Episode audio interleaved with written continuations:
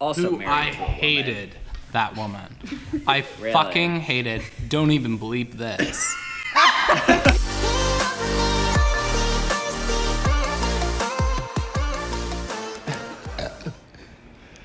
I feel like I just talked to somebody who like went to a specialist about burping and they were like, "Yeah, it's like actually like acid reflux or a or like throat cancer or something like that." And I was like, "Oh my god, I should tell my friend Aaron." Those are very different things. I know. I'm trying to remember who said it and what it was about, but Hi, all you sexual deviants. and sexual deviant wannabes. What's going on? How are we? How are Good. we? Yeah, how does how it feel we? to be 26? Oh my god, I've only got I'm on my own health insurance now, and by that I mean I'm just not on my parents. We love it. Yeah. I literally have not felt any different since I was like 23. Yeah. Like when I was like I remember when I turned 21 and like when I turned 20, I was like, "Whoa. These are like milestone ages." I feel like I've like hit it. And like then the last like 5 like 4 years, 3 years whatever, I just been like. Okay, great. Anyway, back as as I was saying, Now back to our regu- regularly scheduled programming. but I will say I did treat myself lovely this weekend. I pretended that I didn't go to law school and just um, didn't do any work. I mean, yes, I did. I yes, I did kind of like go a little ham the week before so that I was able to do that successfully and not be like dying this week. So that was not fun, but it was definitely worth it. Good. Yeah, yeah. So I had a good recharge weekend, which was like big needed. Yeah. Big needed. Big needed. Uh huh. How are you doing? Yeah. I'm fine. I'm just really tired. Wow. I don't know. Today was a very Monday Monday again, but I I just worked all weekend. Literally, that's all I did. Really? What kind of work did you do? Um, I did. I interviewed uh, a gay porn star for the OnlyFans documentary, which was really cool. Are they famous? Yeah, they were a Cocky Boys model, or they still are, I guess. Wow. I, d- Yeah. I don't want to make anybody upset, so I'm not gonna. I mean this with as little shade as possible, but do we equate Cocky Boys model to fame? Um, I don't know. I would say no. how, how would you define if a porn star is famous then? Oh, I don't know. Um, so I This definitely am individual has like a pretty big following, I think. Really? Yeah, like a, Okay. a very well known name, Wait, who was it? Tate Hansen. Tate Hansen. Well, here's the thing. I don't look at cocky boys. You know, so I don't actually know any of them. But regardless, Tate Hansen had a very, very, very interesting um, insight. Actually, I Really? never really thought about like the the business side of the porn porn world, but it's um, it's pretty interesting. I'm smelling a spin-off documentary. Oh boy. no, no, and a very, very nice person. So it was great. Yeah, I love that. Yeah. I don't And think I've ever. then- I don't think I've ever met or spoken with someone who's done porn. Not that you know That's of. True. It's kind of boring, Actually- actually. I feel like it's kind of myself. common to like know people who like have done a scene or two, but like not really talked about it and like have never done it again. Really? Yeah, I mean maybe that's just. I don't Huh. know. I don't think that's just an LA thing, but it, it, it might be, but it might uh, it might also not be. I don't know. If you've done like- porn, let us know. yeah, really. I'm like racking my brain to think if I I don't know. I don't think I know anybody with an OnlyFans. And I don't think I sending so nudes now. and or well, obviously. Well, I just mean also like with the boom of it. I think I know a lot of people who started doing it throughout quarantine. I don't know. yeah, maybe. I think that's I just mean, a world I'm so like not tuned into whatsoever. And like Yeah. I think the people that I have been a like this is more of a read on myself because I'm saying like the people that I have around me and that I know haven't gone into that so that like A is you know like what is that saying about the people that I surround myself with maybe they're a little You're boring puritanical. yeah puritanical bo- boring bitch Bullshit. um but yeah I like have like heard of OnlyFans like a lot more people getting into it on the fringe as if as like a concept but I don't actually know anybody who's done it. So um if I am forgetting about somebody please let me know.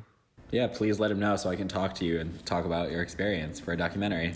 that that's true. That is true what would how would you feel if you started dating someone and then you found out that they had an OnlyFans So, that's an interesting topic. And the first time I really thought about that actually was after we talked to Gray. Because I started, I did an interview with one of my friends.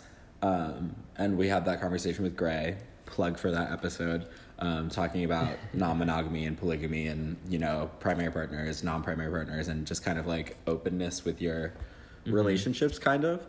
Um, and I think, and also like the the person Tate who I interviewed this weekend has is in like a very very serious relationship, but still, you know, like has sex with other people on camera for work. Um, and I mean, ask me what, again once I get into a very serious relationship. But true as of right now, I feel like there's definitely a separation between like having your job be having sex versus like having sex for pleasure. And I mean, I'm not gonna say that I would like be happy if the person that I was dating was like, I'm gonna go sleep with all these people, but it's just my job. It doesn't mean anything. But I also totally understand how you can say, This is my job. I'm sleeping with people to make money, but it doesn't mean anything. That was a very convoluted way of saying that, but No, no, I think it makes sense. I mean, I think there is something real, and I think it might be getting talked about even more so now, maybe with like people starting to talk more positively about sex work and whatnot, that, you know, you really can separate sex from like Yeah. ro- from romance if that's what you choose. So Totally. I think Well, it's like the So- same. I, I mean, I I guess also I have kind of a a different view on it because after doing this project, I don't really consider OnlyFans that different at the end of the day from like being a YouTuber. Obviously, you're selling your body instead of like your personality or like the videos that mm-hmm. you're creating, but I still kind of just see it as like you know, a content creator and you're pleasing your audience. It's a different Yeah. want and a different need, but it's not really at the end of the day like and you if you boil it down and just look at like the business transaction, it's not really that different from being like a freelance artist. So That's super interesting. Yeah, I would have never thought about that. Um, are there people with only like is OnlyFans pretty much only porn, or do people have channels for like other things? So here's the tea. And, and and you'll get more of this when you watch the documentary when it comes out. I, I promise this isn't But- one large huge plug for this documentary. These are genuine questions. No, but I mean, it's like it's true. Like these are all questions that I had too. So it's like all the things that I've I've learned like so much from doing this. But OnlyFans started in 2016, and when it was started, the website Oh, wow, it's been, a, says, it's been around that long. yeah, Whoa. um, yeah, all those like porn sites have been around. Those like pay per view porn sites have been around for just about five years, four and a half years. But when they were started, it was started as just like a paywall content service. So OnlyFans says that they were aiming to, you know, have fitness influencers or like people who bake, essentially make it like a Patreon. But they also knew, and I guarantee they knew this, that they will make money and it will turn towards sex and they will make a lot of money from it turning towards sex. So, um, they're trying to not have it have like be the, they're trying to change the narrative right now of having it just be like a sex platform because I don't know I just I Probably because it's limiting. it's limiting and also like even talking to Tate um there are all these like rules about making money off of sex and like trading money for sex and it's like not allowed by any banks and it's not allowed by pay like you can't transfer money that come from sex services to PayPal or to your bank or anything and like the, if they find oh, out and they can trace it to money coming from sex they can like reject it and they can like ban you from having a bank account and like weird things like that because they don't and they like take your money or something like he was saying that he had an experience where PayPal like took a very large sum of money from him because they traced it back to his website and found out that he was selling sex or something. So yeah so i don't know. There's a there's a lot of a lot of stigma behind it but it's interesting that onlyfans isn't really doing anything to help the stigma Yeah, that's shitty. Like, it- it's not as a platform really doing anything to like normalize sex work even though now there's a rallying cry from everyone our age to be like normalize sex work but onlyfans is still being like we're not sex work so Oh my god. I mean, they Yeah, could really, they could really be like a, a culture changer, if they, yeah they could be if they were supporting their artists and Yeah. their employees or their freelancers. I mean, the least they could do is like try to make the site a little bit better. From everything I've heard, the site is like awful. Really? Yeah. yeah. So, Oh god. I don't know.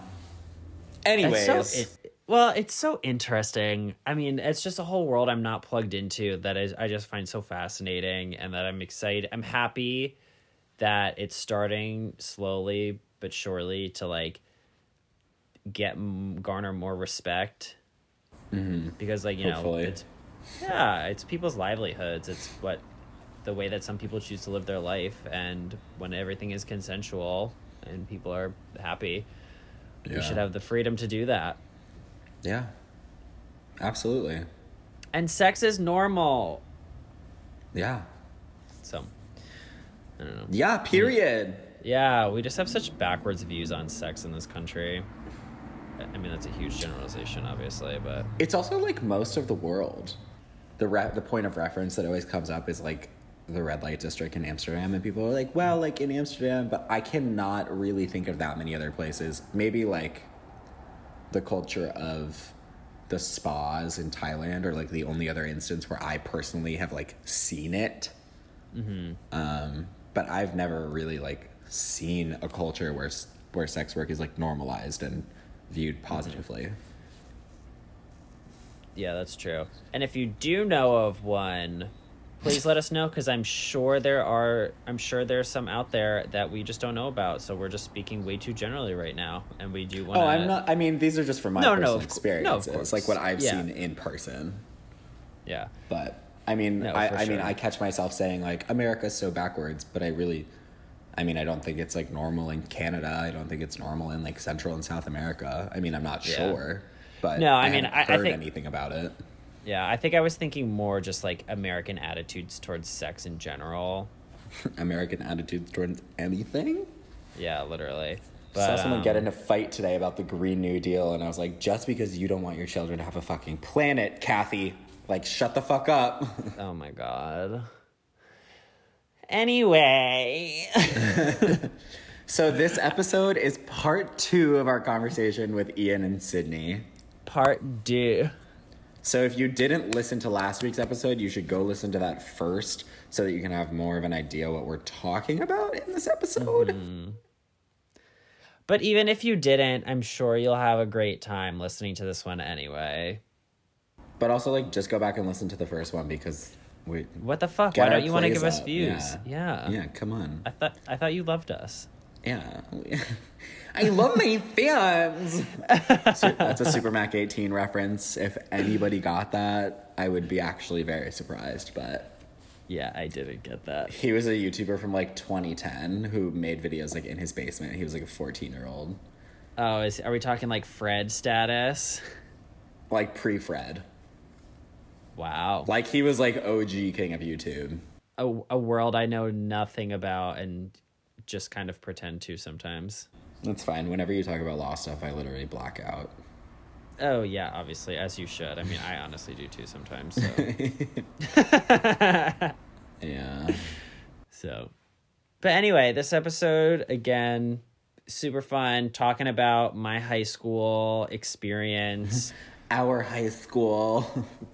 yeah, uh, the crazy world that was Yeah. New do I England wish I prep went to. Milton? I don't. I don't know if I actually do. Yeah. I mean, I really loved the experience. Um, I know that it definitely is not for everybody. There, there are pro, just like any high school, you know, there are pros and cons. Um, I'm grateful for it at the end of the day, and um, I I think your high say school had pros and like, but like every high school has cons. Like I don't think there were really that many pros to being in my high school. really. I don't know. That's just me. I mean, I take that back. Actually, there there are benefits to being in a small school, but Yeah. I don't know. I got to like I walk onto the football team my senior year. Yeah. I feel like Like, maybe yours were kind of like pros to small town high school life as a con- as like a theory or not a theory as like a A thing. As a thing, yeah, like As small town upstate New. Yeah, whereas like my mine might have been very like specific to my high school. Yeah. But I'm but like then again I'm saying that and it's like or any New England prep school. yeah, it's like gonna be there's plenty of schools you can just talk about them as a concept. So I don't even know what I'm saying. Oh, you know what else we should intro in this intro? But The concept of internalized homophobia. why is that? Because we talk about it. and because it's like a very, very real thing that every single fucking queer mm-hmm. person goes through in their own way. And it like manifests in its own way in mm-hmm. every single person who's not straight. And also probably a lot of people who end up being straight. Did that make sense? Does that does that count as internalized homophobia then? I mean, probably unless they're like acting on it, and then it would be external homophobia. But if they just like have it inside, I don't know. Well, how did Matt, it how would manifest you in define you? how would you define internalized homophobia? I asked you my question first. I asked you my question at the same time. I would say internalized homophobia is it's a form of self-hatred is it makes you hate yourself because of any stereotypes or traits about yourself that are related to that queer identity when you express that hatred and project it onto others you are doing things that are homophobic yes. I have never defined internalized homophobia before, so think I got it. How would you Yeah, I think that it? covered it. Similarly, I think that it's like when you have like some pent up shit that you have to deal with, and instead of dealing with it, you project it onto other people and cause harm. yeah, I think a And really it's all common rooted in like sexuality. for sure, for sure. I mean, I think a really common form that internalized homophobia can take, and probably something that's easy to like understand, is when like gay men, cis gay men, or I mean, I guess any gay men, um, are like speak ill of or look down on or treat poorly other gay men who are more feminine acting. Hmm. or beat up or scream faggot at them or anything. Yeah. It can be Yep. peaceful, it can be violent. Like yeah, I'm picturing like shameless right now. I haven't watched for- it. I'm just yeah. Yeah. But it's just that kind of like you're looking down on other queer people for expressing themselves differently than you, and it often takes the form of looking down on femininity because femininity in men is not looked on favorably in society, and so it's a form of homophobia. Mm-hmm. Well, it's it becomes internalized homophobia when you are gay and you are taking it out on other gay people. I mean, I think it's one of the most important things to talk about when talking about coming out because I don't think it's a conversation that happens a lot. And I think that's where a lot of problems happen within the gay community. Mm-hmm. And we brush on it in this episode in a way that I've never really thought about. Like, I've never really thought about the internalized homophobia that I had when I was in high school and how I enacted it on other kids who were like, like the conversation that we had about, like, well, just because you were gay doesn't mean I owe you anything. And I didn't want to associate with you because I didn't want my identifier to be the gay kid. Like, mm-hmm. yeah, like I had the same similar experience, and I'm sure a lot of people did, but I've never connected that to me like hating part of my identity. Yeah, no, for sure. I mean, I don't know that I had ever really connected it to that before this conversation. I mean, I know I like look back and I like had done this before where I like recognize some of my behaviors. Like, God, I was like so self hating and like low key homophobic towards Absolutely. like my towards myself. But like, I didn't really, I didn't really look at it from the angle that we talk about in this episode. So it was it was super interesting. Yeah, let's So- just normalize that too. I don't know. Yeah. Not normalize homophobia, but normalize like looking at the mirror and like trying to figure out where mm-hmm. where your actions are coming Yeah. from. I guess. and I think definitely having a little bit of grace with people who you can tell are having who are acting out of internalized homophobia because it could be they, it could be part of their evolution and part of their growing process like i know it was for me but it it doesn't mean i should have gotten away with or some of the things that i said without recourse um Yeah. so you know instead of you know aggressively and very loudly calling somebody out maybe Just check Take in that- on them. Yeah check in on them take that time to have a little more grace than you might normally if they were to say something Yeah. mean I was listening to oh another plug. Um, my friend Madison had me on her podcast a few weeks ago, but it came out today, Monday. Um, so if you want to hear me talk about being an OG YouTuber and dating in the LGBT scene, which you should never listen to me for, um, maybe I mean, Matthew honestly- would be better at that. i think not i think they should probably listen to you over me because i just like got lucky one day and was like all right i'm out see ya Yeah, Well, her podcast is called Figuring It Out. Uh, it's by Madison Murray. It's on Spotify and Apple and everything. So if you want to check it out, it was really fun. She's another Um, queer lady too, and she was talking about her experience being gay in New York.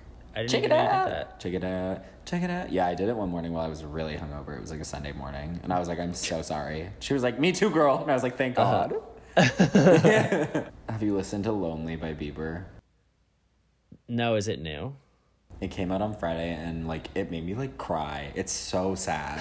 it was written by Finneas and his SNL performance. Oh my god, I almost posted it on your wall earlier because we used to post those like Bieber vocals on each other's walls. The vocals in his SNL Let's- performance was so good.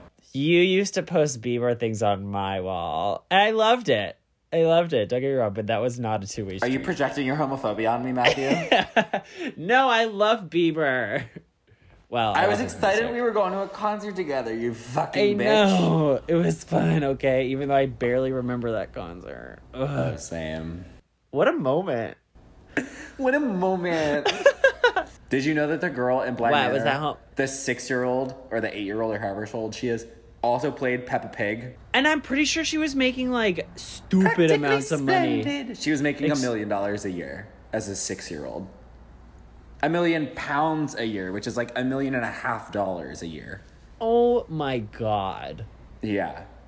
you yeah. go, For- girl! For being the voice of Peppa Pig. She's actually a really good actress too. She Imagine Like- getting paid thousands and thousands and tens of thousands, hundreds, And however much money she got. Well, I was gonna say just for hanging up on Susie Sheep.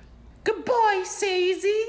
No, she doesn't even say anything. She- you put your lips together and blow. Like this. Beep.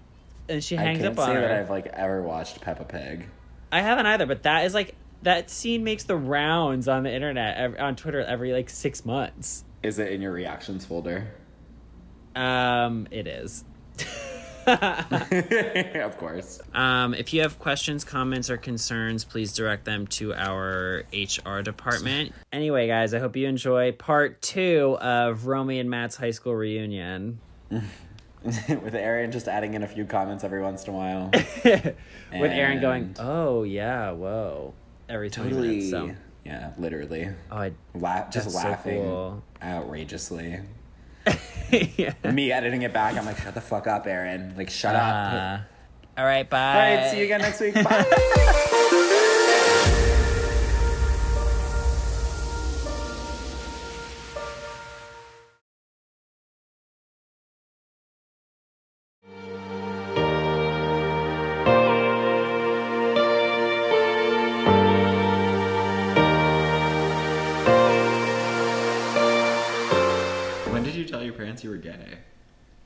I told my dad late sophomore year Of high s- uh, of no of high school. okay. Yeah, no.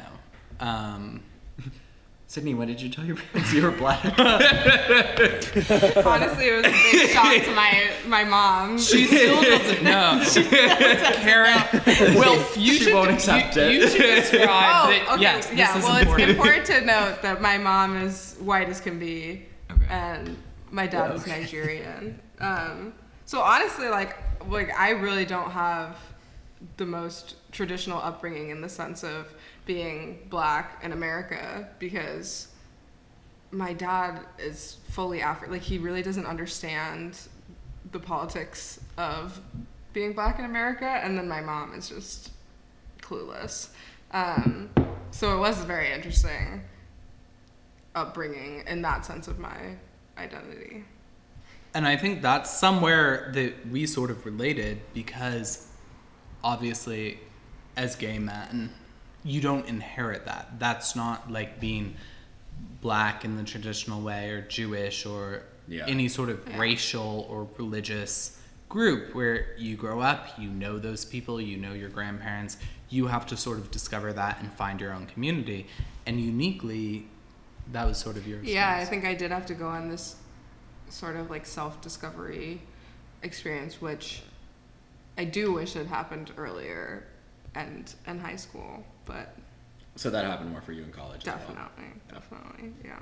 No, I, I do totally think Ian made a really good point in that it's it's kind of similar in a sense to being gay in that you kind of have to like find and learn about your community a little bit later. Um, it's something that I was t- I was talking about with a friend earlier today, and that or actually I was explaining to my mom actually um, that it's especially now we're kind of like starting to see what it looks like to have like full generations worth of gay men because you know we lost so many people during in the 80s to the AIDS crisis and you know we lost and we've talked about this so many times but like of so many different ages just you know an entire generation and and more worth of role models and people to build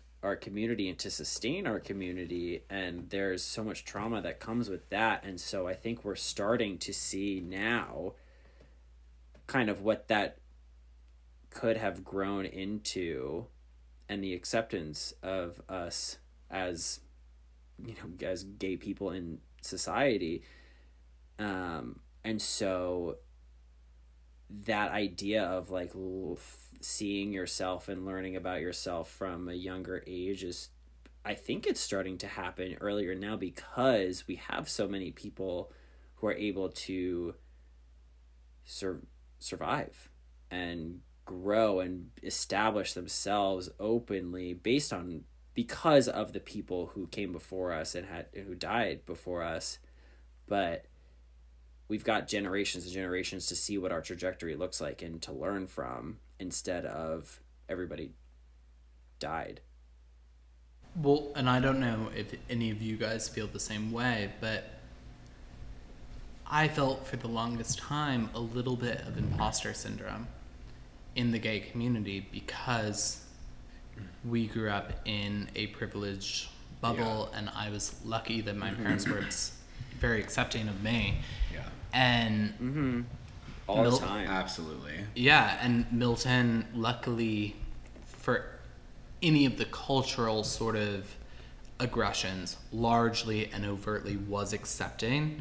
And then to go to college, and I don't know if you felt this at USC, mm. and meet people with a completely more traumatic Yeah. and grueling mm-hmm. experience based on the identity that I share as well. Yeah.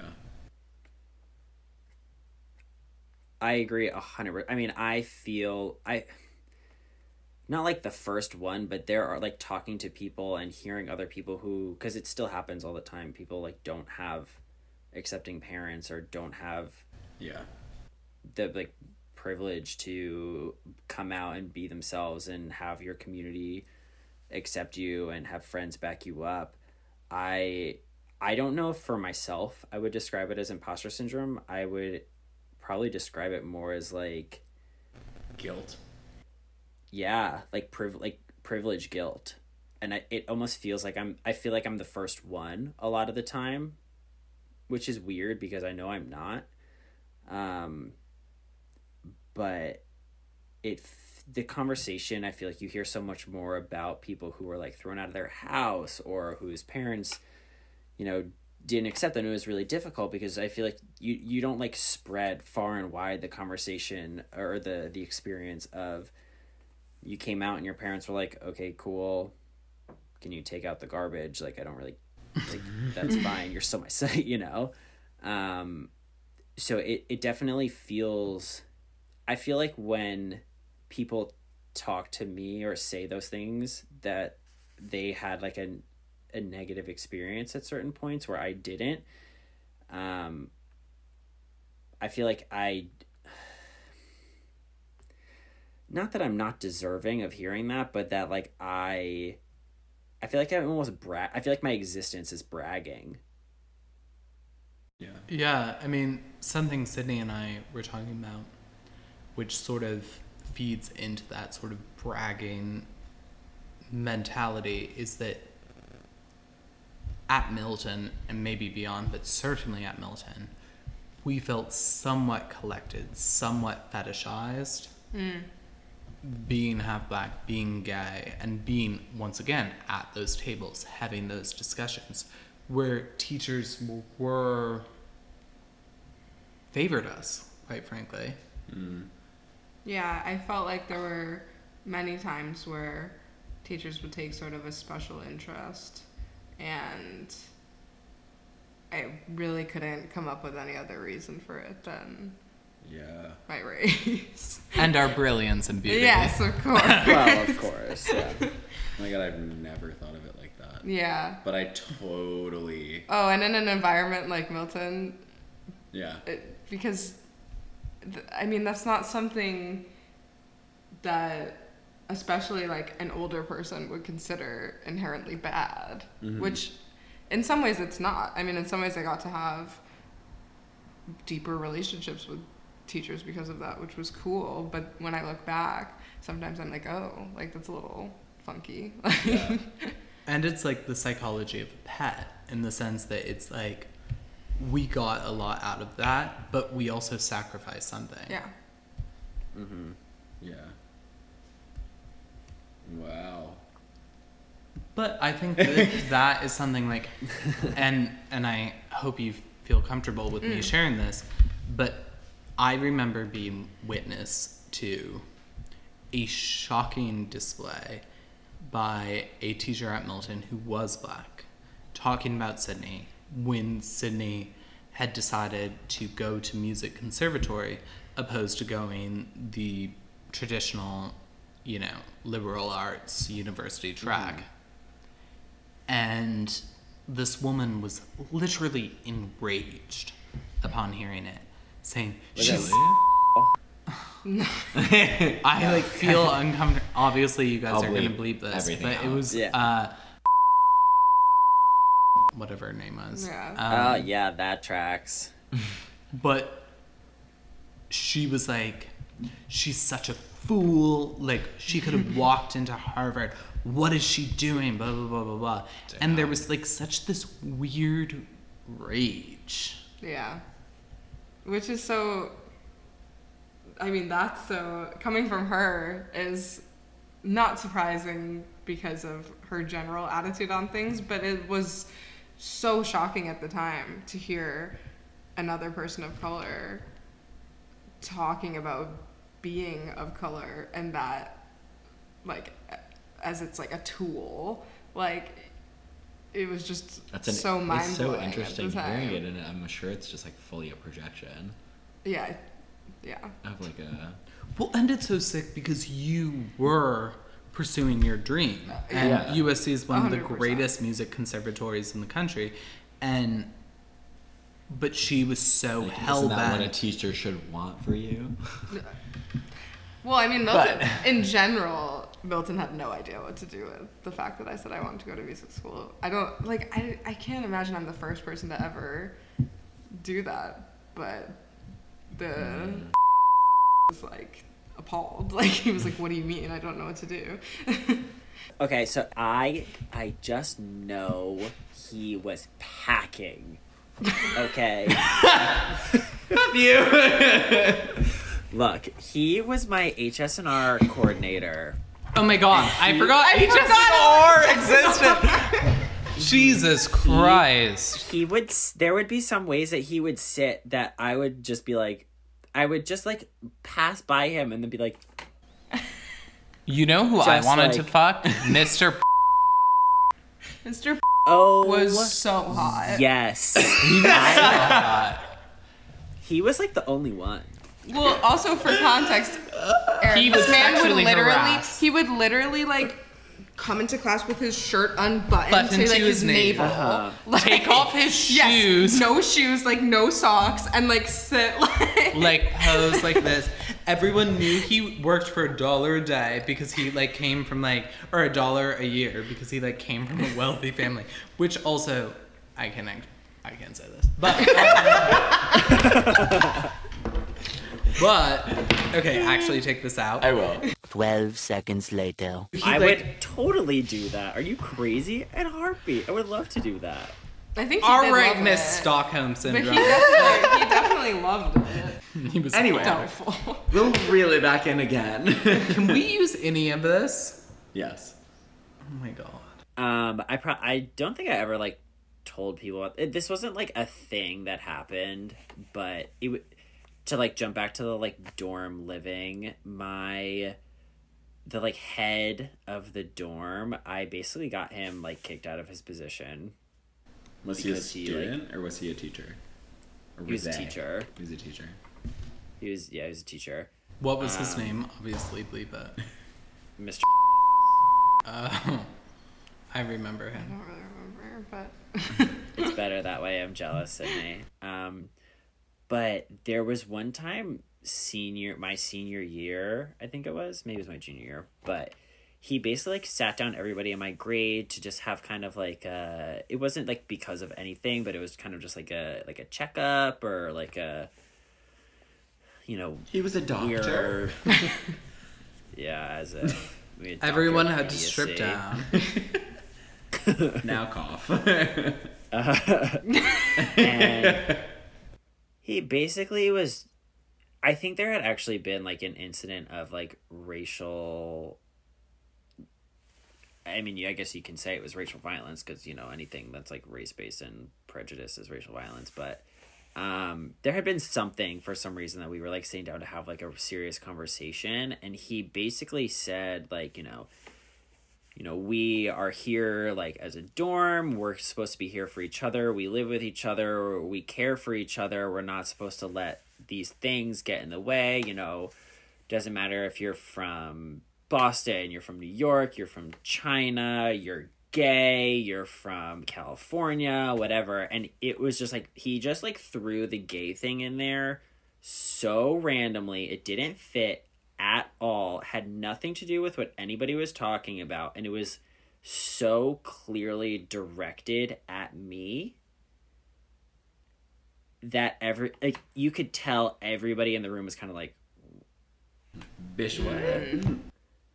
huh like what does that have to do with anything and so that kind of like started a trickle effect of where like he knew he fucked up and then didn't correct himself in the right way where he would like continue to like make it a point to be like we're a really gay accepting dorm like we're fine with everything and it like got to the point where it was like stop and i like had to talk to a teacher like a one of the like school I mean, she was basically like a school therapist. She's a school psychologist. I'd be like, I need like an intervention because this is like getting out of hand and it's making me so uncomfortable living here.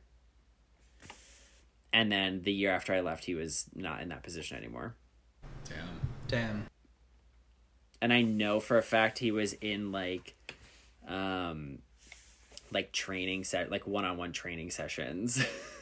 That's quite progressive. Yeah, that is. I mean, I'm Shocked. I am also actually sort of shocked. That Milton did something about it. or that he Yeah, was saying yeah, that? that Wilson did something about it. Yeah, not that he was saying Yeah. it. Wait, I think it helped that the like the school psychologist I talked to was married to a she was married to a woman, and that the like head school psychologist Miss was also who married I to a woman. hated that woman. I Really? fucking hated. Don't even bleep this.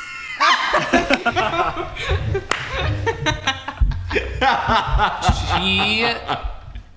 Yeah. Don't make it say you're so fucking gay on the intro. Just say don't even bleep this. That's good, Matt. That's good. Thank Wait, you. Matthew, you know what is something we have never talked about? Which, why not talk about it Why not? on live? On tape. I feel like I'm about to get red for filth. All right. Do you remember how we were like actively not friends at Milton? we have tried Yeah. to erase the narrative. we have tried we have tried to watercolor the shit out of that, blur the lines, but We I will say zero mutual friends. Uh, we had mutual friends, Mom, girl. are fighting. but no, it, I mean, obviously Matt knows I love him, but it Yes, is and I in- love Ian as well. it is interesting that we were like we actively did not fucks with each other despite knowing each other and i think and i'd be interested to hear your perspective on this i think it was just the culture and it was so rare to be gay that it almost felt competitive or divisive That's what I was gonna say. rather than being a community. And I felt that about the gay guy you mentioned previously that he and I didn't get along and it wasn't I mean if I saw him now I'd give him a hug, but it was just the culture that none of us stuck together really.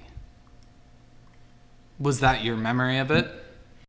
Yeah, no, absolutely. I mean, I think there was more to my mindset in high school um, that led to it. I think, like I mentioned before, there was a lot of like wanting to kind of stay fit in with my friend group and not like rock the boat and not be something that I wasn't that I not not I say this?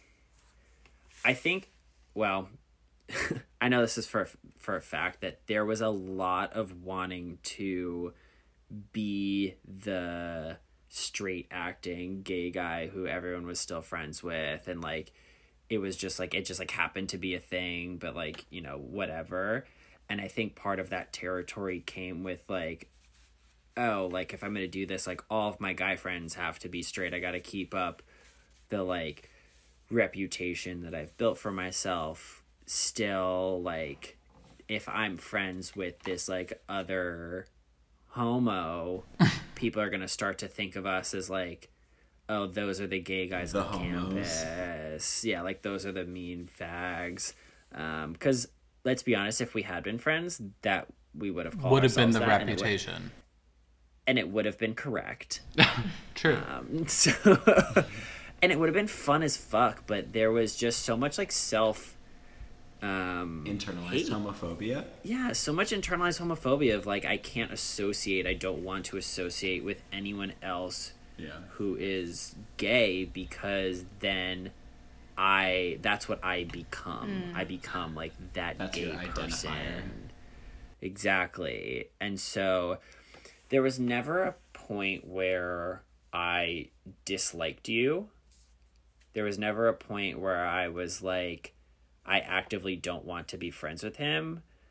But it was absolutely like a I'm not going to go out of my way to make friends with him just because we're both gay. I'm not going to go out of my way to create a friendship that's going to paint me as like even gayer than I already am. Um and it sucks and it's really shitty because we've built such a beautiful and great friendship and we come from such a we could have had it it could be so much more than it is. And we could share so much more and we could have such a a more beautiful developed relationship with more history that could look so different than it is. And I'm so grateful for what it is and I love what it is and I I don't want it to ever be less than what it is but I think there there could have been more had that shame and had that internalized homophobia not been there Well, and I meant every word I said about how inspired I was that you were out there. That you were. emphasis on the past tense No. all right. I heard that too. Yeah. that I was. how No, inspired let me- I was. Let's just pretend I started that. I mean every word when I say that I am so inspired that I saw you move through Milton and move through Tufts with such confidence and being out and being open. And I mean, obviously, it like takes two to tango. It's not like I was like extending the hand of friendship and you were refusing it. I just find it interesting that in that environment, because it does seem natural in a way, and that just wasn't the reality. But I will say, and correct me if I'm wrong, but maybe an added layer to that is I always felt that having relationships like with people in different grades was always kind of like a point of contention. Like people, especially if it mm. was like for me, if I was friends with a straight guy in the grade above me, it was like, oh, like what's going on there? Like I don't like I don't know if that is Absolutely. At all. Yeah. I mean, I think that definitely trickled in. I mean, I think there was definitely a part of like, if I'm ever even like seen interacting with him, there's gonna be a rumor that we're hooking up. yeah. Which, um, I mean, obviously, like, then was like, I can't have that. For what reason, I don't know. But, like, you know, I think. I think part of that probably is like it's it's scandalous enough that I exist as a gay person. Let's not throw in the added layer of I'm hooking up with somebody. That is just like too much to handle. Yeah. Well, and that was so the culture of Milton, like to begin with, was Mm-hmm. Yeah. If your scene would sound like I honestly feel like Rumor and fact. Do yeah, not yeah exist. again. Yeah. One and the same. Yeah.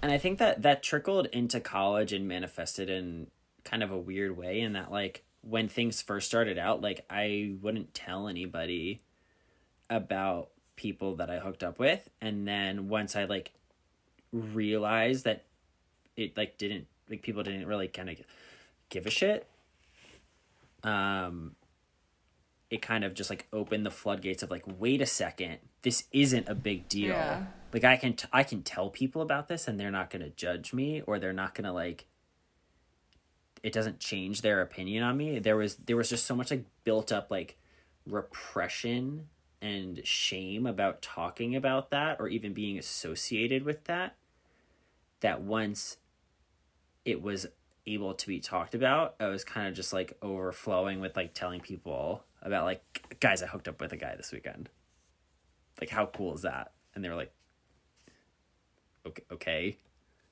congratulations No, and it feels like a sigh of relief when you find those communities where Totally. you no longer have to be afraid of rocking the boat. You don't have to walk on eggshells that if I say like if I talk about anything sexual or if I talk about anything political or social that's not just like fun and entertainment, I'm no longer worried that people are going to be like weirded out. And that's something that even though I have a lot of critiques of Tufts, I'm very grateful for because when I got to Tufts and found out that people just accepted you and it wasn't weird, it wasn't exotic, it wasn't interesting. it was like just that sigh of anonymity. Ian, did you feel not to bring it back or not to ignore what you were saying, but to bring it back a little bit? Did you feel a certain way about the fact that we didn't have pretty much any friendship in high school? That there wasn't like any sort of like relationship at all between us, even though we like very clearly and openly had this like one thing that tied us together that no one else shared. I mean, for sure. And I obviously did not intend this to be like Naomi Campbell coming on the Tyra show. I mean, I think where we are now, I think it's very much fine. no, yeah, definitely. And sort of as Sydney said, I think that something interesting about Milton was that there was such a social emphasis on grade and who was an upperclassman, who was a lowerclassman. And as I said, I found it incredibly inspirational how open you were. And yeah, I mean, if I'm being honest, there were times that like that did hurt, but also I never took it as anything towards you because I was more than complicit in it in my own way. Like when I look at people who were younger than me or anyone who isn't Dan Berman mm. who was in my own grade who was gay. I wanted nothing to do with them. I wanted to carve out my own section that I'm mm-hmm. friends with everyone and this isn't a big issue. You know, I mean, something that actually haunts me, and I've spoken to Sydney about this many times, is a girl came out as lesbian in our grade, made a long Facebook post basically describing herself coming out, and a kid did sort of a dramatic reading of it, mm. clearly mocking her mm-hmm. in front of about 20 people. And including myself. I didn't know this. What? Yeah, I and didn't know that. yeah, and everyone laughed, including me. And so it's nothing personal to you, but because I was absolutely a perpetrator in my own way, but I definitely did wish, I remember talking to you about it. Yeah. Like, wish I could have had that sort of friendship. and not to detract from this, but unfortunately, I feel like that's not, or maybe fortunately, I don't know. I feel like that's not necessarily unique to Milton, although it's probably a lot more. I don't know, like visual there. I definitely felt the same way in my high school, where it was like that. I there were kids who I knew were gay, and it was like, of course, I knew that we were tied together, but did I feel like I owed them anything? No. And when when I was like in a position to like form a relationship with them, I was like, why? I, and again, it's just it's fully an internal thing that I think that you deal with when you're so young. That sucks. Um, and looking back, you're like, fuck that shit.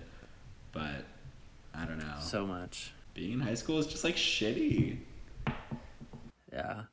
I think there's it, it's very weird because when you're younger looking up to someone older, you're like the the best thing in the world would be to have a friendship or have some sort of relationship with that person to talk to about our mutual identity or whatever it is that ties us together and then when you're older and a little more like confident and then when you're when you're older it's kind of like it, when you're older like in high school age like now i feel very differently but like when you're older you're kind of like well we don't really have anything in common like that's not enough of a reason It's not a defining factor of my personality. yeah exactly it's, like it's not enough of a reason me. Yeah like i don't need to be friends with them just based on this one thing like it doesn't actually mean anything about like what does that mean for us? Nothing. Like we don't actually have anything in common or anything to talk about. And I also think But it's, a subtle distinction because I'm sure if I had come to you with anything serious, you would have been there to help me. Absolutely. And i i would i would hope so. I, I would like to say I, I think i would be. I can't tell you for sure obviously but I, I i think i would have been I think you would have been too. And Sydney, I don't know if. I mean, do you feel that in high school or just growing up in general, you had any like people of color that you Not could- at all, which I think was the issue. And I think, I don't know, I think my upbringing and my parents specifically, like, really tried to drill into me that being black was not some, like, aspect of my personality or, like, mm-hmm. who I was, which is wrong. Like, it is who I am. And I mm-hmm. wish that I had been able to embrace that sooner but i do kind of get from like a parenting or like anyone like like any sort of like mentorship perspective like people being like oh like don't get boxed in D- mm-hmm. these are things that i think everyone hears but there's a difference between being boxed in because you're a basketball player or an athlete and being boxed in by something that's so like you know integral to who you are and that's not really being boxed in at all that's just you know finding yourself It's treated like a disability. Yeah. Yeah. It's like people talk to their children who are people of color or LGBTQ plus, you know, as if it's they're in a wheelchair. Like, don't let this define you. Yeah. Like, don't let anyone see you as less, which there is something healthy, mm-hmm. but that also sort of reinforces the shame in Well, it. sorry to cut you off and it's so interesting that you're saying that because like pulling it back to like some of the interviews that we've done we had my friend nico who came out as gay to his two lesbian moms and you would think that like him coming out to his two lesbian parents like they'd be like whatever but they were like oh no. And then madison who we talked to last week she came out as gay to her parents when she was in eighth grade and they were like whatever and she now has two dads i believe she said. And then when she came out as trans they were like oh my god like oh my god like and they, it was like a huge adjustment. And it's I've never thought of it like that, but that was a really, really great way of putting it. No, totally. And I. and i wonder about mm. myself as a parent like because Yeah. i think that is your instinct to Yeah, you be just want the best for your kids. like so like protective and yeah but it's a hard yeah it's a hard thing a hard line to walk.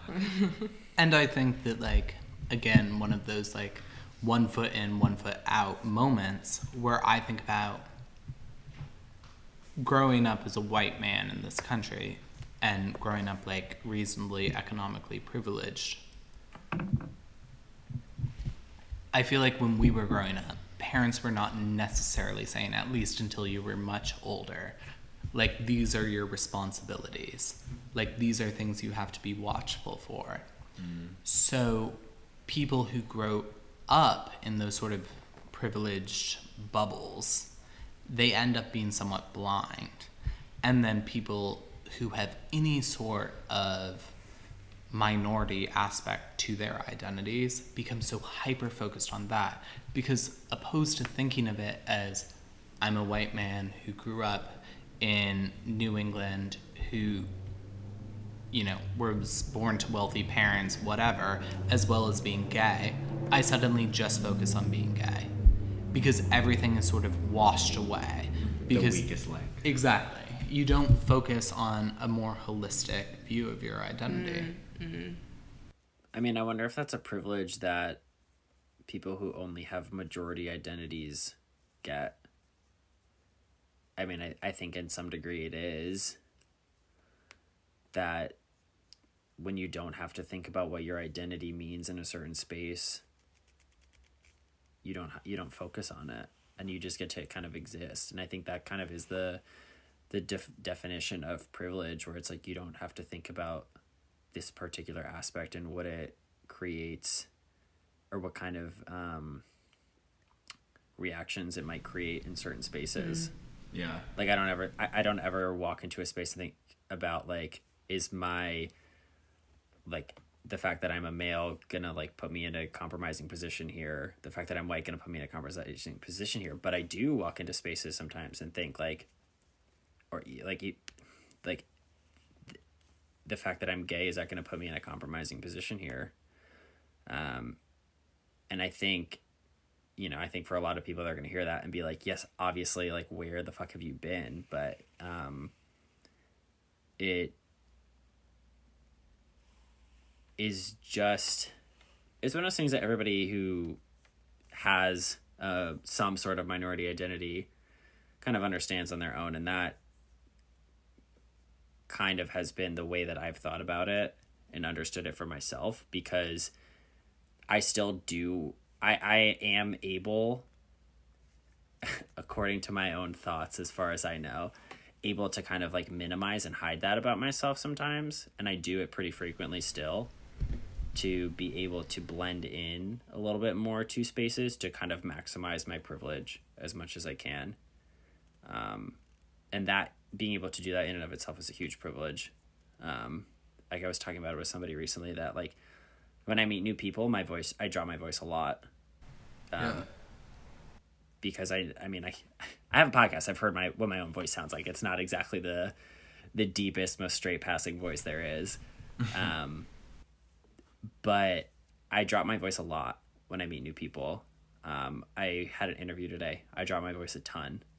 Um, it's you know LGBT's all over my resume, but as soon as I'm in an interview with somebody who I know or I presume is not or I don't know is um, part of the LGBT community, like I drop my voice immediately just because it is less controversial. It's there's one less thing for me to have to Overcome. worry, overcome and worry that it's leaving an impression, negative or whatever, on the other person. Well, and also there's no parody of being like a white straight man in a job interview. There's a parody of being a black woman. There's a parody of being a gay man, you know, Yeah. speaking in a high pitched register and dropping his wrist less left and right. Like I think it's bizarre and I didn't really notice it until I started working at Vogue actually, which is a hyper creative, hyper gay friendly, run by women obviously industry. Mm-hmm. And yet I realized that in more corporate settings, gay men and queer people in general behaved a different way than they might in creative settings. Mm. So if you're surrounded by sort of very official people, that your demeanor changes. And I don't know if you relate in any way or if Yeah. it's a Oh, I completely relate. I mean, I've been told s- countless times that I sound like a white girl. But it's funny because mainly that comes from other black people. That's not white people saying that to me. But. I, I do remember Thank God. Know, I know. Um, my my father, like code switching, hundred percent. Um, he would go from a call talking to his friends to a business call, and I would hear two completely different people, and didn't really understand that until maybe like high school. That sometimes that's what you have to do and mm. you know i just speak the way that i speak i don't feel like i code switch at all but it is a reality for so many people and it's really sad. And another thing that's like kind of a broader topic but that's funny to me is um, how prevalent AAVE is becoming and how now like accepted it's becoming when it's been something that's existed, you know, for What's AAV? oh, it's African American vernacular, which is like what are words like You have to say it. I'm not saying it. it's a trap. it's not, Yeah. it's not a trap. It's like traditionally black. It's not a trap. Yeah. It's wording, like right? oh god, like I'm literally drawing a huge blank. I mean, I feel like. I see it a lot on Twitter where people are Mm-hmm. saying all these white people are just fucking capitalizing off of shit that we've been Yeah. like shat on for for years. Yeah. I feel like the word "ain't" comes to mind for me. Yeah. So- Or no, when like grammatically one would say not. Yeah. Yeah. Um, I'm, I'm actually really interested. Sorry to go back a little bit to what you were saying, Sydney, because is your dad like born and raised in Nigeria and then came here? Yeah. So is his code switching like with accent or yeah. is it with yeah. So it would be Whoa. a lot more so like wow? so he kind of would speak to another one of his friends from like Nigeria or something mm-hmm. in a sort of like Yoruban, which is the language he speaks English like hybrid, and then go to just sounding like completely like no accent.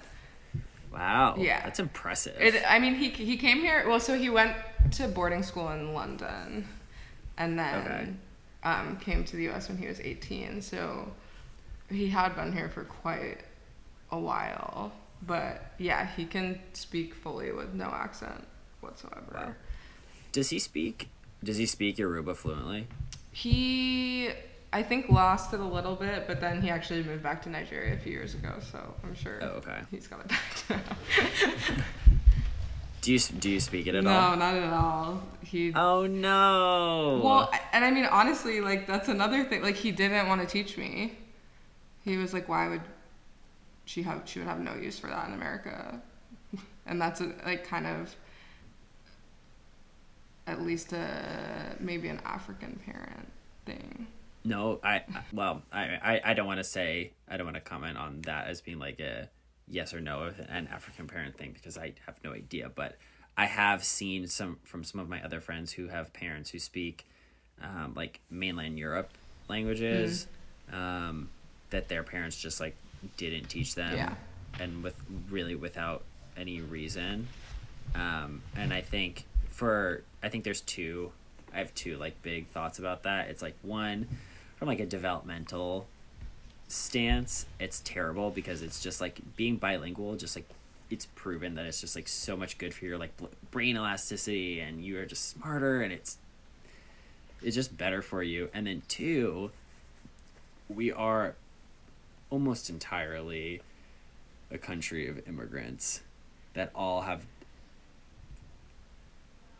ties for the most part to other places and i think it's a really beautiful thing when we can maintain those ties and i think language is a really easy way to maintain those ties and i there's a reason we don't have a national language We you know? don't. i think no It's not English.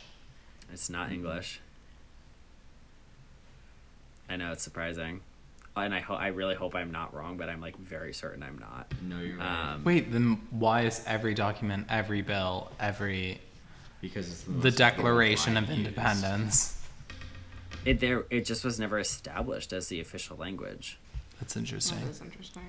Well, it's also interesting that like even in countries one would think are more homogenous in their languages, I'm always shocked when you look on, you know, Wikipedia about Mozambique or a sort of country that at least I don't think about every day, for instance, and you see that they have seven official languages. Yeah. Mm-hmm.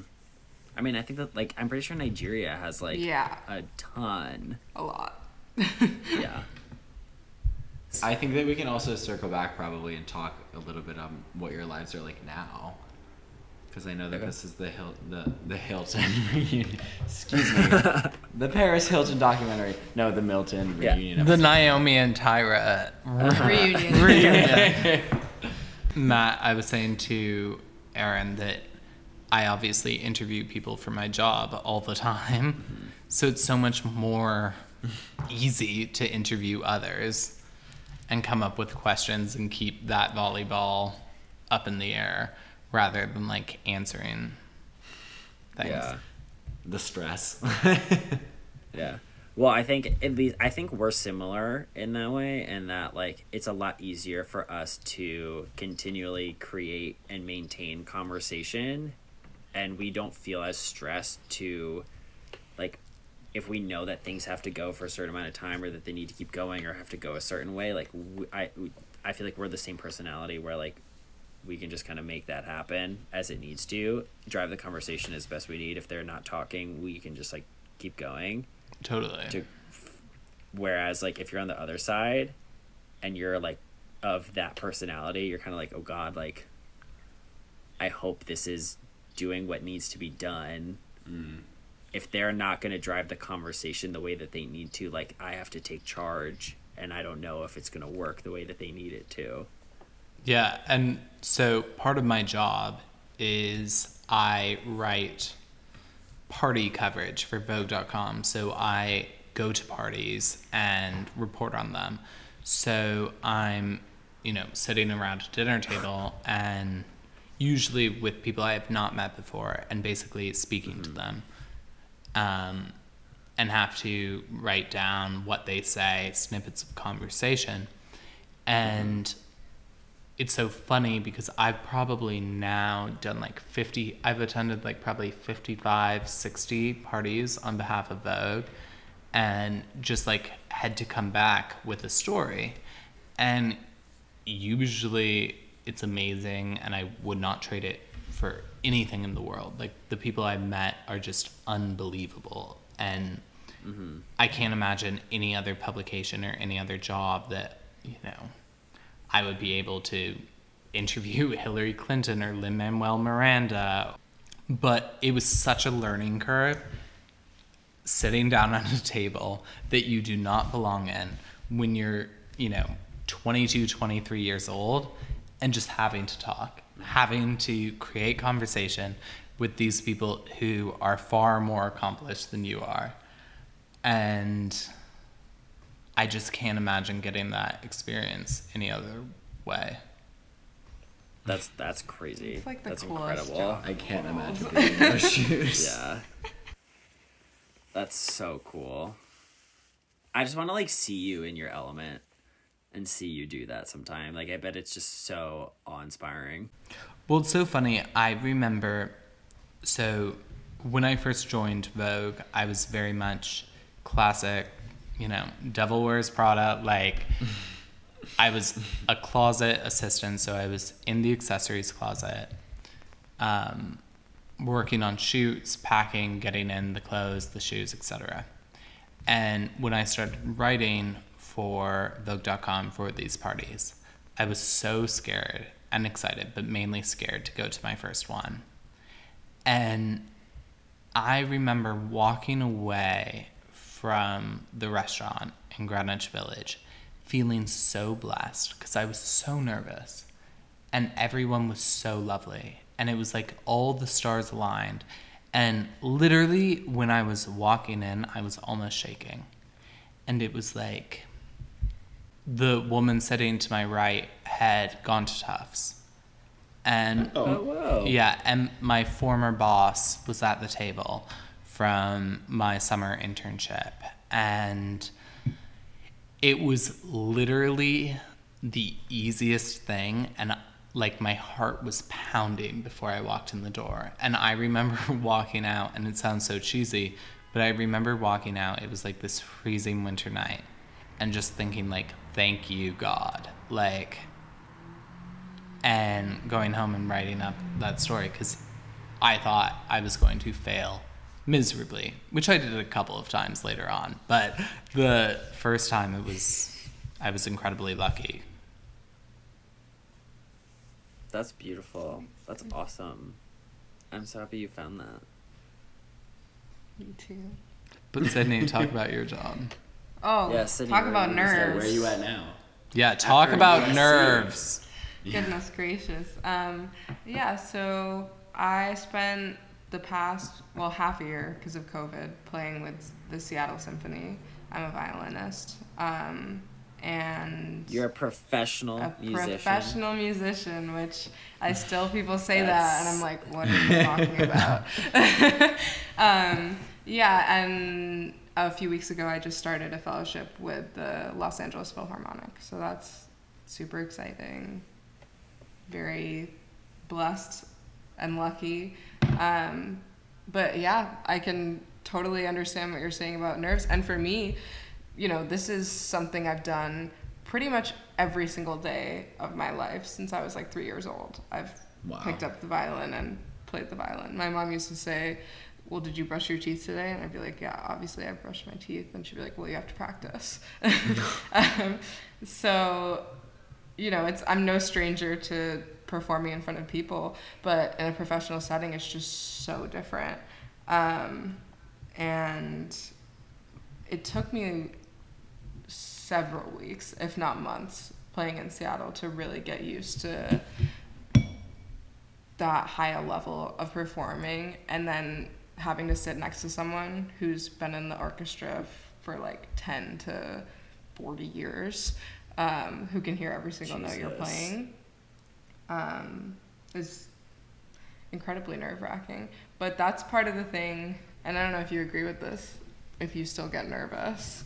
Um, Every time. because to me that's I, I i almost enjoy it now is that's just part of it is like every single time you perform and every single time that you walk into a new situation new party a new interview that it's like those little jitters are like what makes it all worth it Well, I always feel, and I don't know if you feel this way That's too, so cool. that I often like black out in a way when something's like so high pressure.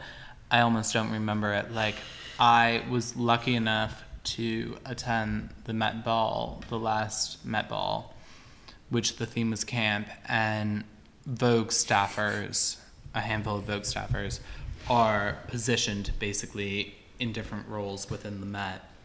And I was actually lucky enough that there are always two guys on the stairs. So once the attendees go through the door of the Met, they then walk up these grand, very steep stairs and then meet the receiving line, which is Anna Wintour and the co hosts of the evening.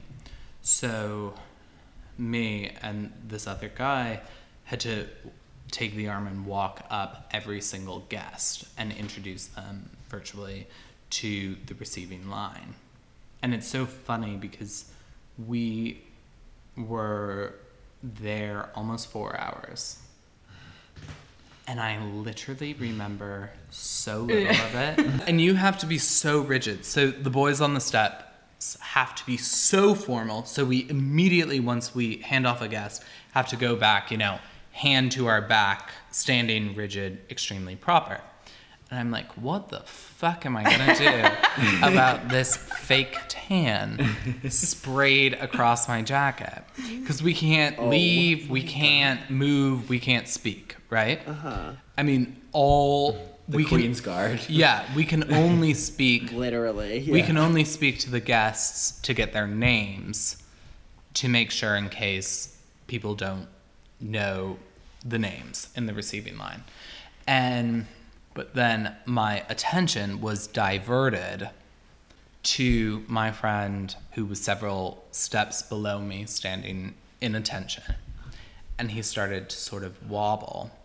And keep in mind, we were standing, none of us, of course, had eaten anything.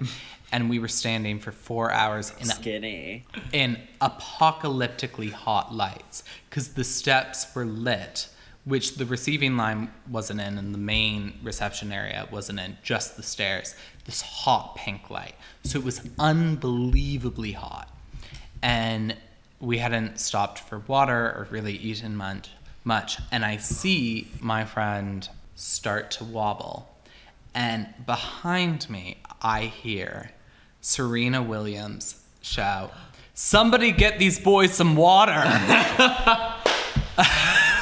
you serious I yes.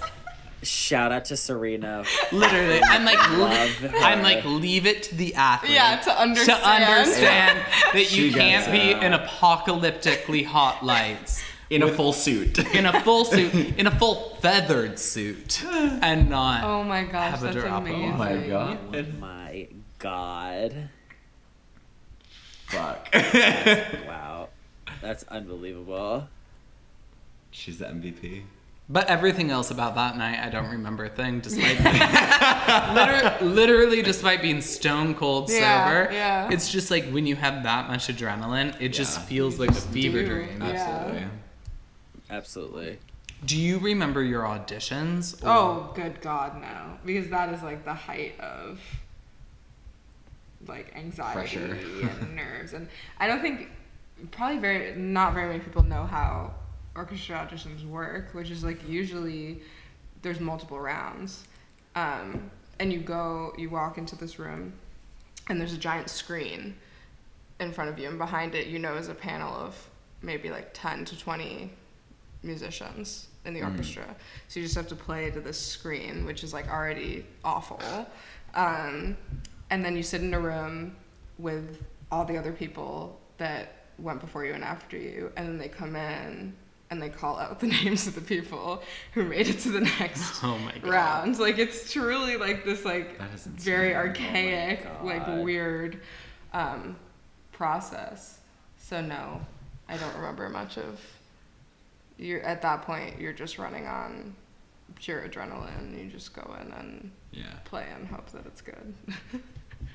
Well, isn't that sort of based on? Wasn't there a study done where, bef- like they didn't used to do it behind a screen? Like, yeah, they used to be able to didn't. No, and then well, majority of orchestras changed it actually because they weren't accepting any women. Mm. Yeah, that's what I thought it was. Yeah. yeah. And they were like, but most orchestras actually still take the screens down for the final round. But the final round Really? is usually only two or three people. So it's not like, you know, the the majority of people play in the first few rounds. Um, but there is a big petition to get them to screen all of the rounds, and some orchestras are doing it now. Fully blind. Yeah, fully blind, which I think is the best way. Yeah, because then it's just fully based on your talent. Yeah. Isn't there an argument though?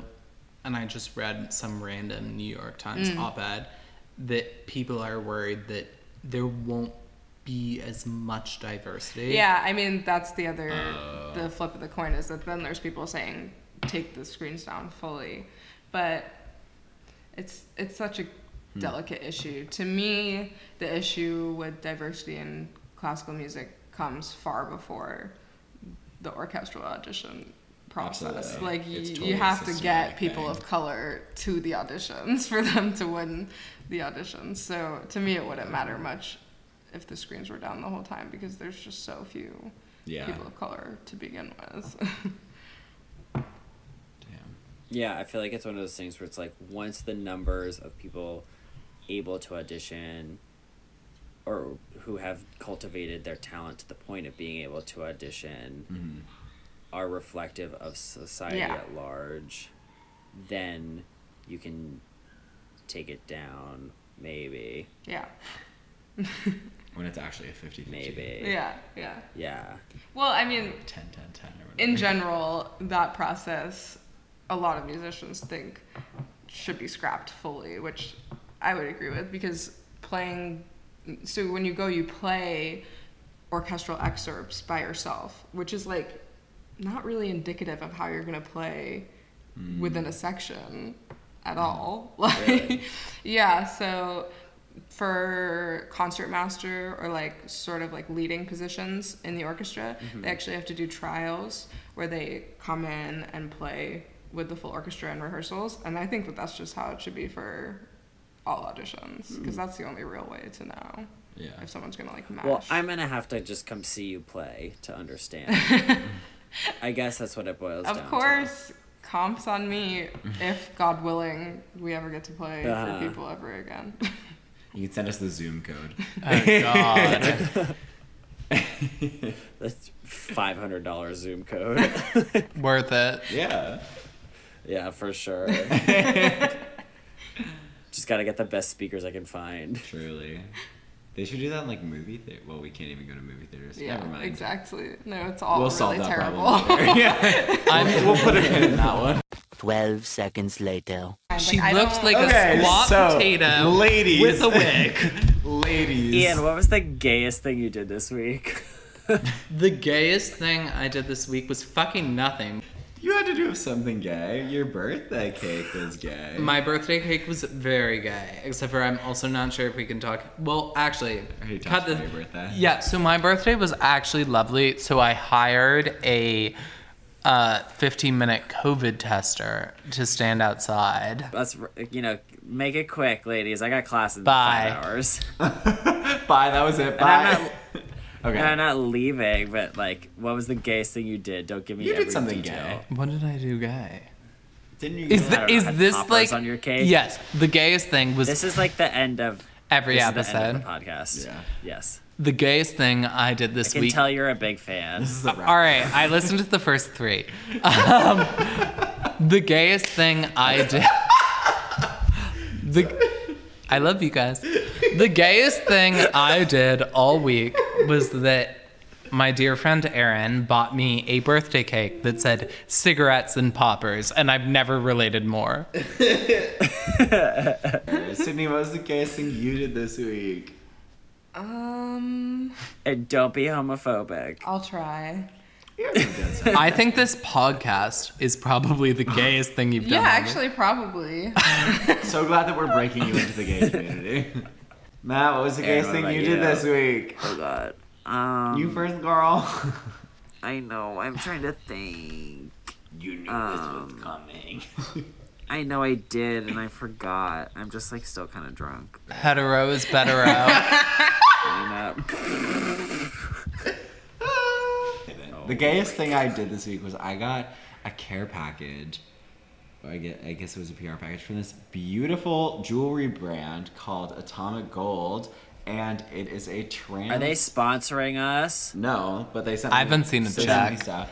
Um, but it's a trans-owned business, and they Fine. the I like that their their jewelry is absolutely beautiful, but the story behind how they came about is it was um, I believe it was it, it was a trans individual who wanted like dainty jewelry and traditional jewelry band brands only go up to like a size 8 for rings or whatever so it's like obviously that doesn't fucking fit anyone. So they were like i want really pretty jewelry even though i have big fucking knuckles. And i was like i relate to that so fucking hardcore. So they have beautiful purely gold jewelry that fits everybody and then they also have like very nice necklaces and very nice earrings and everything. So their stuff is fantastic and i love the story behind it so go check them out not sponsored mm. truly It's And just- everyone remember to pick up this issue of Vogue magazine, where everywhere newsstands. I'm sorry. Are we being sponsored by Vogue? Everyone knows that. No.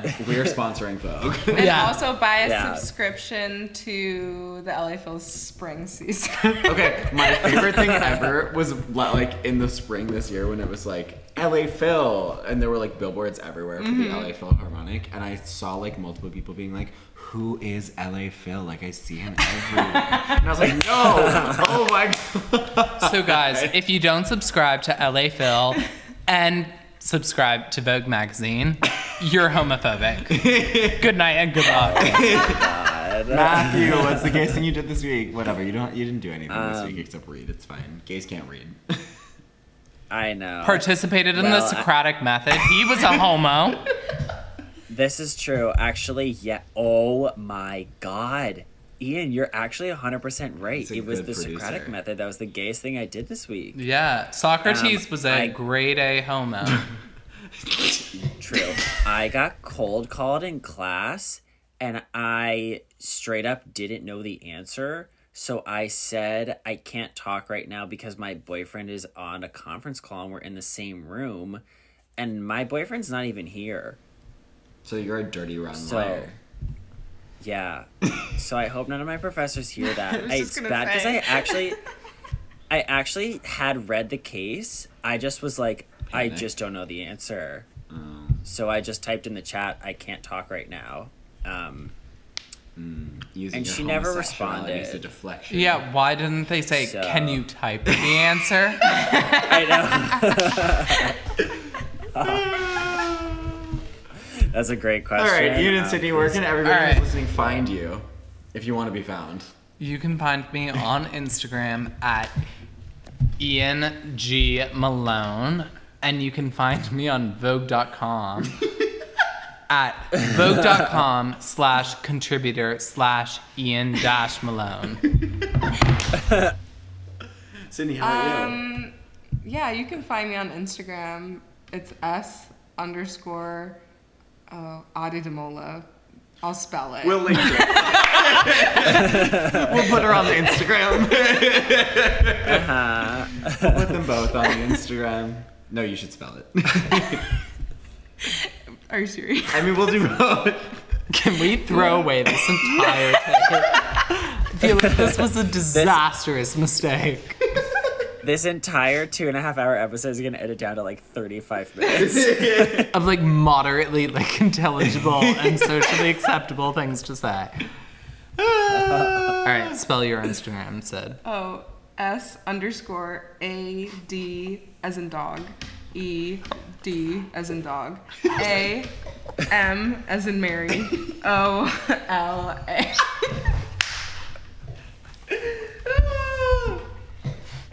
Wait, what was it? M as in The Virgin Mary herself. D as in Aaron. You can find me everywhere, Aaron Idelson. A as in Aaron. A as in Aaron. R as in victim. A as in asshole. Matt, how about you? S as in sex like homo. O oh. N. Oh, is it OnlyFans? what a missed opportunity. If you can't tell, we've been recording for 17 hours and have had no water. Matt, what are your socials? Oh my god, you can find me everywhere at Maddie Roar. And our Instagram for the podcast is Queering the Air Pod. Make sure you also like and rate us on uh, Apple and follow us wherever you listen to your podcast. And we'll see you. And M as in Matt. A as in Aaron. R as in goodbye.